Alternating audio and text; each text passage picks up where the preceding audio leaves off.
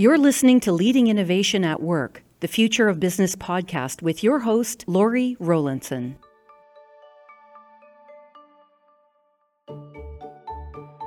Hi, everyone. Welcome to this episode of Leading Innovation at Work. I'm your host, Lori Rowlandson. And in today's episode, we're going to learn about co working strategies from our guest speaker, Jamie Orr from Jelly Switch. How are you, Jamie? I'm great. Thank you so much for having me. Oh, that's great. In today's episode, Jamie's going to share with us a little bit more about how co-working is transforming businesses, including how it's impacting traditional corporate real estate. I'm really excited to hear your perspective, Jamie, because I think, you know, we talk a lot about the big players in co-working, and some of them have become controversial as of recent, and they're going through some tough times. But I just really want to remind people that there are a lot of co-working options out there, and they provide a, an exciting and differentiated offering. And I think it's a category of a real estate offering. It's not one company specific. I, I love how co-working companies are now trying to out-coolify each other to compete. I, I think I maybe just made up a word, out-coolify, but you know what I mean. It's competing on a completely different level of experience that I think is going to result and a better offering for consumers. So I'm quite excited about that. But before we get it, uh, started on the presentation, I'd just like to hear a little bit more about you, Jamie. Uh, you know, I'm always delighted to hear about women in leadership roles related to emerging and disruptive trends such as co-working. How did you become interested in co-working and how did you get to where you are today? Could you just tell us a little bit more background on you and your company? Sure. So um, my current role is I'm I'm the founder of the the tech company Jelly Switch, and so we offer a mobile first platform that's custom branded for co-working spaces and, and all flexible workspaces. For the past five and a half years, I've also been the owner and operator of CoWork Tahoe, which is a 13,000 square foot co-working space in beautiful Lake Tahoe, California. So we are in a very small mountain town. But I think it's it's interesting that before that, I was actually in Silicon Valley and I was a physics professor. So I have a PhD in theoretical physics. So I'm an academic by training that has uh, since run away to the mountains and founded a co working company. Well, now two co working companies. And we really just, uh, my husband and I wanted to get, we wanted to get away from Silicon Valley and the city life. We were spending way too many hours of our day in traffic. I mean, the congestion was terrible. And we had uh, a young daughter at the time, she was two, and we realized that we were spending as much time as possible away from Silicon Valley and up in the mountains of Tahoe. And so at one point, we just looked at each other and we decided to leave and to make it work in the mountains and to really build something that could help other people follow that same path and work remotely in a place that they love to live. Wow, what a vision and brave and so grounded in what really matters. And I really love seeing women leaders that can really find that balance.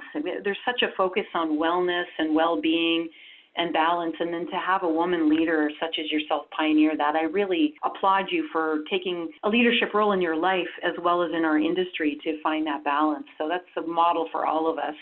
So, um, how did you become specifically interested in co-working? I mean, you could have done so many things. I mean, you're a physicist. How does a physicist become a pioneer in co-working? Tell me about your your mental journey as to how you decided to get into co-working. So when I was when I was teaching in Silicon Valley, I was also uh, doing some research at the NASA center there, and I started to work with a number of different startup companies that were focused on sustainability and clean tech and environmental issues and so I, I really got a lot of experience and exposure to the startup world. My husband was doing early stage sales for startups, and I, I really loved the passion and the energy of entrepreneurship. But one of the things that I've always been really passionate about on the physics side is this idea of, of building movements out of you know lots and lots of people or systems or atoms and really seeing how they can transform and this this idea of what emerges from from that behavior and so to be able to to start from scratch uh, somewhere in Tahoe where there was no co-working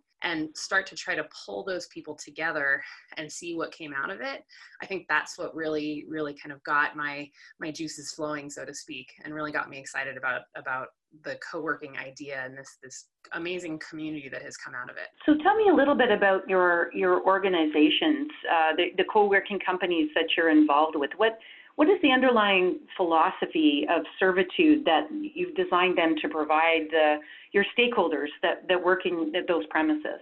The, the main premise is flexibility. And so I completely and firmly believe that the future of work is distributed and that we should be able to work from wherever we choose to live and that companies should hire the best person for the job, not the best person that's willing to move to their headquarters. And so by providing flexibility, we can actually start implementing that and really creating infrastructure around that change. And I do think it is a cultural change that that needs to mm-hmm. happen, is happening, and will continue to grow. Yeah, I, I couldn't agree with you more. Without further ado, we're going to hand it over to you to go through a few slides that will continue to inform us a little bit more about co-working as a strategy and just that uh, that channel as a, um, an overall approach to real estate. All right. So as I was saying, I, I really truly believe that co-working is going to play a key role in the future of work. And so this slide here is actually a photo of the front entrance of our co-working space up in Tahoe. So Co-work Tahoe. We have in the background, you, you see a nice uh, painting of John Muir, uh, who is someone we, we hold very dear in the Tahoe mm-hmm. area. So the future of work is distributed and focusing on flexibility is what's going to get us there. And this, this is something that drives me every single day. But it's really important to realize that it's not just me beating this drum in a tiny mountain town in Tahoe because I want to be where it's it's uh, easy to get to the ski slopes. I pulled some data from um, the United States Bureau of Labor Statistics, as well as WeWork's S1 and some other sources to show that the potential for distributed work is incredible. So, of the existing workforce in the United States, it's estimated that over 70 million people would be able to partake in at least part-time remote or distributed work. Now, if you squint really, really, really carefully, there's a tiny little gray bar at the very bottom of this graph. That is the number of workers uh, that belong to WeWork. And so they're really a tiny part of this market. And that orange line is kind of the existing members of co-working spaces, which is still already in the millions as we are today. So some fun facts about co-working, because like I said, the future of work is also flexible. Uh, there are actually over 35,000 flexible workspaces globally. That's more than Starbucks locations. And it's estimated that by 2030, that it could be up to 30% of the United States office stock in commercial real estate. And you know, these numbers actually track really similarly with the global market. I just like to focus on the United States because that's where where I am. Mm-hmm. And it's not just about um, the traditional startup or the freelancer, the digital nomad. It it's estimated that 40% of flexible workspace demand is going to come from large and corporate companies. So that market is changing very quickly and everyone is getting on board. So this is a really great graph that, that Jones Lang LaSalle actually just released. Um, their United States office outlook for Q3 this year. And you can see just the leasing activity around co-working that went from you know 2.9% in 2017 and two bars over in 2019 is 12.5%. That's incredible growth. And so they really see that flexibility is driving this, this shift in the leasing market, and it's not expected to slow down anytime soon. And I'd also like to really hammer in that the future of work is already here. So I have to share this photo because it's probably one of my favorites from my experience here for two years, we actually partnered with Heavenly Ski Resort, which is our local ski resort here. It is part of the, the Vail network of, of mountains and opened a co working space on the mountain. This was the first ski in, ski out co working space in the world. You had to take the tram or a chairlift to get to it. Uh, it was about 800 square feet. And so our members would use this, a lot of visitors would as well. And we were able to take our backpacks with us to the mountain make sure we got the freshest tracks and didn't miss that conference call by having to go back down. So it was uh, it was quite a treat. And you know, you're seeing all sorts of niche co-working spaces uh, pop up all over the place because really it is about flexibility, even if flexibility means working from the ski slopes. That's amazing. You know, we talk about work life balance, but what you're sharing is not only completely cool, but it facilitates work life integration. I think work life balance implies like a zero sum. I think work and life has become ubiquitous. You know, uh, we've been working from home in the evenings for quite some time, but sometimes we've got to drop the kids off or we have, you know, other appointments. And so to have that flexibility where you can really integrate your work and your life just makes you healthier and happier. I haven't heard of this example, so this is great. I found that you know some people ask like oh you know shouldn't you not be working if you're skiing? But by being able to integrate it as you were saying I find that I actually get more time with my family. I get more time on vacations because I'm not having to take PTO or you know i'm not sacrificing that you know my, my daughter's time in ski school if just because i have one conference call that i don't want to reschedule. So I've, i feel like i've actually enriched my life by integrating this type of, of work life integration. I, I, totally agree with you, and I think you you build healthier and more productive employees when you can integrate work and life. I think we've I think one of the reasons why there's a stigmatism around it because I know there's some I think what you're you're talking about here is great, like the the ski slope co-working location. But let's face it, there's a lot of people out there. Their reaction would be, "That's crazy" or "That's kooky." But I, I want to defend that for a second because I think that we have to move beyond butts and seats, and that is a form of productivity. I think part of the reason why organizations are reluctant to move to either a distributed workplace, even though they've got they've started on that path, there's still some cultural resistance to that, right? And that's why we've been talking about change management so much as a profession. But I think that we are not good at measuring by outcomes. I think we're still very much anchored into the traditional HR metric where you know, butts and seats. If you're not in the office, then you're not working. And so I think as leaders, we need to manage more by outcomes, which is very important. So, what, and the HR process today is set your annual objectives, and at the end of the year, you have a review and see if you achieve those objectives. And it's not that effective. And I think we need shorter, more agile bursts of outcomes so that we have that interaction and direction um, I personally use three by three updates with my team members. So every Monday, we have either a call or a meeting, and it's just our one mandatory standing meeting. And you say, what are the three things you accomplished last week? And what are the three things you're going to do this week? And, you know, as priorities change, let's face it, nothing stays the same for a year. It allows you to continue to coach and inform and keep an eye on productivity. Like, what are you actually producing? And I tell the team, you know, having a meeting is not an outcome. It's like, what did you actually do to move the needle? So I think part of the uh, success mechanism be- behind work-life mechan- uh, work-life integration, I should say, is around changing the HR process of how we support more outcomes. The second thing I think you touched on, Jamie, is the workforce is becoming more distributed.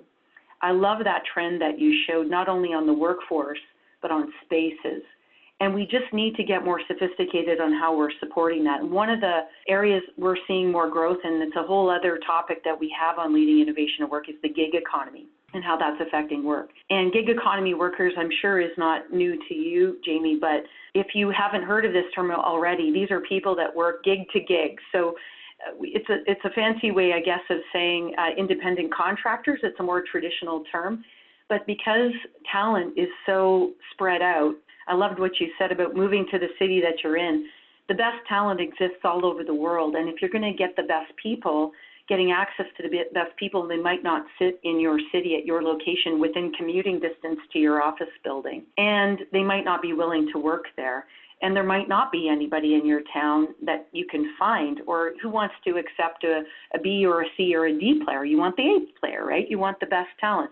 So we've got to be flexible, and a lot of organizations are looking towards gig economy workers to augment their workforce. And so we need to be able to equip them with co- co-working abilities to do that. So I thought that was a whole other thing. And the last thing I loved about your presentation was the explanation of the market. And everybody looks at WeWork as, you know, I think sometimes people think it's the only solution, and they're a great company, even though I know they're going through some turbulence. But, you know, it's a category that we need to think of it categorically. This is not something that is just for small to medium sized businesses. This is how we were, are all going to work in the future. This is the future of real estate is flexible real estate assets. And, you know, we saw Airbnb disrupting the hoteling industry. If we think that trend is not coming to commercial real estate, we're ostriches. This is coming to our profession, and I think more and more is coming this way. You get happier, healthier spaces, and I think, I mean, talking about out coolifying spaces, I mean, that is the most remarkable example I've seen yet. And I think I love the idea that co working organizations are going to compete to be relevant, productive, enabling productivity of their employees because the vibe you get from the workplace, the choices of work settings that you get in the workplace are really what unlocks productivity. Providing choices for individuals that have different personalities or different things that they're doing that day and uh, I really see those three things that you've underlined as being such important um, factors in the trend of co-working. So thank you for myth busting uh, as well, I think, Jamie, on some of those things that people have paradigms around what co-working is and what it actually does. But I can easily see this going to, and I'd love to hear your thoughts on this. You know, by 2025, I see this being at least a third of big real estate portfolios working towards that agile space. I don't know. What do you think about that, Jamie, as far I, as the adoption? I absolutely agree. And uh, we do see more and more large corporations starting to look at the co-working model whether it's it's modeling their own headquarters and doing full-blown office redesign it's it's like you said it's that change management and hr and really starting to think about employees not as as butts and seats, but as um, occupiers of space, travelers within space, so that you can think about uh, it's you know what do they need if they're traveling or if they are in a in a remote office or a satellite office or a home office? And and understanding that we need to support work wherever it's being done. And i do think that turning the the commercial real estate industry into in, into one that's much more consumer directed and the consumer being the members of the space the customers the people that are actually using the physical space rather than what has been traditionally focused on which is the actual physical square footage the four walls the the hvac systems and i mean this this is going to absolutely need to to change every single aspect of commercial real estate from hr to brokerage to facilities management I, I totally agree with you. And there's some more traditional models like the brokerage industry, I think is going to be really disrupted by this approach. There's another another item I wouldn't mind getting your thoughts on. So let me just set it up. If you look at traditional vacancy in traditional um, commercial or corporate offices, um, typically what we would try to do is keep at least you know 8% let's say swing space. So you know you you you want to make sure that there's enough space so that if you get surprised with a new requirement, hey, oh my goodness, we have got a special secret project and we need space for a thousand people, or you know that happens all the time. Despite our regular supply and demand process, we try we would always try to keep around four to eight percent of swing space, never low, lower than four. But when you when you really look at, like I look at a Deloitte and their studies and other consulting organizations of true vacancy, of those buildings, it's anywhere from 40 to 60 percent because people are working in distributed environments. They're at client locations. So the actual utilization of those real estate assets is quite a bit lower. And I think this is why organizations are fixated on utilization so they can use their real estate assets to their maximum potential. So I guess my question is setting it up with those statistics between 8 and, you know, let's say 50% utilization versus plan, I'm really interested to hear your thoughts on what do you think is going to be the ultimate balance of fixed space versus co-working space. And you know and let's say by 2025 i always try to look at a shorter horizon as well. Um, so what do you think is going to be the right balance of co-working space versus fixed space if you follow me um, for, for companies by let's say 2025 what are your thoughts I do think that again, depending on, on the, the scale of the company, that's going to vary somewhat. Um, if we're looking at like a, a specific location, uh, so a specific building or a specific headquarters, utilizing um, kind of this this agile model, this flexible workspace model, co-working is often considered the the more open plan but how i actually see it is is again it's just that flexible workspace. And so mm-hmm. a number of you know of open desks but really it's also about providing kind of a cafe and lobby feel for people that like to have the more coffee shop environment. Um, making sure that you've got enough private spaces i do think that one thing that needs to be uh, continually iterated on is is how much square footage is allocated to private offices. We found that um, a lot of times you, you don't need a 250 square foot office for an executive. Rather it's actually a better use of the space and you get a higher utilization rate if it's only about 90 to 100 square feet. And instead providing the phone booths and the small breakout rooms for two to six people less of the the 10 to 12 person office space and even less of the large conference boardrooms. And so shifting that even just at a single location uh, can help increase utilization rates on a per location basis. And then if you look across a portfolio um, I, I do see that type of co-working model really coming to dominate and as soon as 2025 I, I totally agree with you. And the more adoption, the less uh, waste and more efficiency, because a lot of them are pay as you play, right? And can be very uh, great ability to adapt that. Not only that, it's just provide a great space to be productive and connected. So, you know, I'd love to hear a little bit more about what kind of technologies you use to enable your workplace. I think I mean, there's so much technology and prop tech and CRE tech entering our world. I'd love to hear a little bit more about, like specifically in your businesses and your your companies, what kind of technology do you use to enable the co-working experience? Yeah, and this is this is really fun because I mean this has been my my latest project. Is I uh, after running the space uh, in, in Tahoe for about five years, realized that I had a very unique insight on what it takes to run a co working space. It's a very complicated business model. And so I founded a, a, tech company to do just that. So I've, I've actually forayed into the property tech space myself.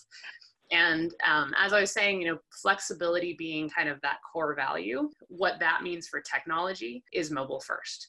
And so having the ability to literally run my business from my pocket because that's where my phone is was a, a key component of developing the jelly switch product. And so we actually use that to run cowork tahoe and we, we launched a few months ago and we're starting to, to spread jelly switch out to a number of other co-working spaces very similar to my own. And what it does is it provides a, a custom labeled a custom branded mobile app because one of the other things again with co-working being kind of coolifying the commercial real estate world uh, is you want your members your your space users to be interacting with your brand because then they start building loyalty towards that community and your specific style of flexible workspace and so they get a mobile app to do that. And then they use that to get in the door. They use it to book meeting rooms. So all of it is digital. It, it's very quick to book a meeting room. So if you get a phone call at the last second, you can just with a couple taps dash in and you've got yourself a phone booth. Also to communicate with staff, to see what's going on in the space. We have all of our events that are listed there. And that's a huge component to co-working is bringing in the events and networking and bringing people together so that they can have as little or as much interaction with one another as they need to make sure that they're hitting their productivity markers. So much of productivity is about the the satisfaction and the happiness if you if you want to say it that way of your employees and of your workforce. And so providing a lot of um, again flexibility around networking options and removing barriers to isolation is is a huge piece. And once again they're seeing all of that from their phone they're interacting with it there's high engagement. And then on on my end um, like I said, this is a really complicated business model. So not only are we managing the physical space, we're managing the, all of the finances and all of the facilities and the humans that are here. And so it becomes very complex very quickly. So I need to be able to be on my feet and running around the building and making sure that I'm keeping track of my churn rate and my my long-term value of my memberships, but also you know who's who's getting married next weekend and is the coffee out and how you know how often do we have to run the dishwasher? And so i can do all of that directly from my phone. And i think that's a huge uh, key to where property tech needs to go is it needs to become incredibly consumer focused and not just building systems focused. You know you need to be able to track all of that but you need to track both of it. Uh, i wish i it's like a picasso what you just said that's so brilliant i love how you cover the spectrum of culture as well as productivity of your constituents and you've covered both the emotional and the technical aspects of it um, cultural barriers to isolation and engagement, and how do you create that wow culture at work, right? Um, and I and on the other side is understanding those barriers to productivity, like where do I find a meeting room, or how do I find way just finding what I need quickly, being like that valet of the workplace. Like if you have the best minds, the best talent, you don't want them wasting time frustrated at the photocopier because it's out of paper or not able waste 15 minutes trying to find a, a meeting room. They could be having a brilliant idea. Plus you drag them down because they get frustrated, right? So I love how you look at it as a system of culture and technical productivity. And I and the other thing I want to underline about what you said is the buildings are important, but isn't it interesting how real estate is switching to be around the people first. And the buildings are in servitude of the people, whereas before I think we put people in buildings. And it's such a it's it's fascinating that it's just changed for the buildings and the building community to be in servitude of the productivity of the individuals. And you really sound like you've got a, a great system. Okay, so a bonus question to follow up that then is you've got a great design and you've got all of the right elements, how do you evolve your business model and your offering to meet the changing needs of your clients? Like nothing stays the same. Where do you get ideas to inform how you evolve your leadership decisions and evolve to meet the changing needs of your your community? The only thing that matters in the flexible workspace industry are the customers. And so our and we you know we typically call them members in in the co-working world. So the only way to really make sure that the industry and that our our specific business is evolving is talking to them and talking to them all the time and there's you know there's a number of ways to do that. You can directly you know i directly chit chat and make sure that i am spending time with my customers. It's why i'm, I'm in the building all the time. But we also, through technology, you can provide feedback mechanisms. I track things like, you know, if a member hasn't shown up for a, for a number of weeks, uh, that actually surfaces and I can reach out and make sure they're okay, make sure they're not, I'm not losing them as a customer. And so making sure that you're getting enough of those touch points so that you're always getting that feedback mechanism from your clients. We even track things like how, you know, like which meeting rooms are being used the most because that gives us insight into if our meeting rooms are sized right, if we have enough of them. And so you, you're getting customer feedback even that way. And so making sure that you implement systems through technology and also through personal touch so that you are always customer facing and customer focused. I love what you're saying. And just to underline a couple of things, it's brilliant answer. You're looking at both a combination of passive and active feedback. Active feedback meaning you ask, pick up the phone and ask them survey and get the voice of the customer. But from passive feedback, you're also observing their behaviors and what they're actually doing in the space and how many people are using this type of meeting room versus that. And people vote with their feet, right, in their actions. They may not take the time to call you or tell you, but they are actually doing things and they will do things based on their preferences. And you want to do things that are aligned with their preferences. So I really applaud you for looking at a combination of both active and passive feedback, and that is the best practice I've seen in the industry as well. Uh, well, uh, that's all I've got. I, I want to thank you. I'm going to give you an opportunity to just give us one last bold wrap up statement, but uh, I want to thank you so much, Jamie, for being such an incredible leader and pioneer in our industry. I'm blown away by you. Amazing, brilliant, and inspiring woman leader in our business and, and a physicist, a co-working pioneer, a prop tech entrepreneur. It's like you're thinking in all cylinders, girl. Good for you. so with that, can you just feel free to just give us a wrap up? I'd love, please talk about your business and plug your business a bit because you've really educated and enlightened us today. So if anybody would like to find out more about you and your business, could you just share how they could um, reach out and connect with you? Sure. So, you know, we obviously always love having visitors come through Tahoe. So, if anyone that is listening wants wants to come visit me, my space is called Cowork Tahoe. You can actually find us in the App Store and download our app and, and shoot me a note through that. And then the app is is our product Jelly Switch, and so that services um, co-working spaces, flexible workspaces, you know, any any building, um, and that you want to put this in the hands of your tenants and your users and your community managers. I love helping flexible workspaces thrive. I, like I said, I do think that the future of work is distributed and flexibility is what's going to get us there. And so I love to support that through both my, my little corner of the, the Sierra Mountains in Tahoe uh, and with a broader reach through the Jelly Switch technology. Thank you so much for sharing your perspective. I feel like I've learned something today from you.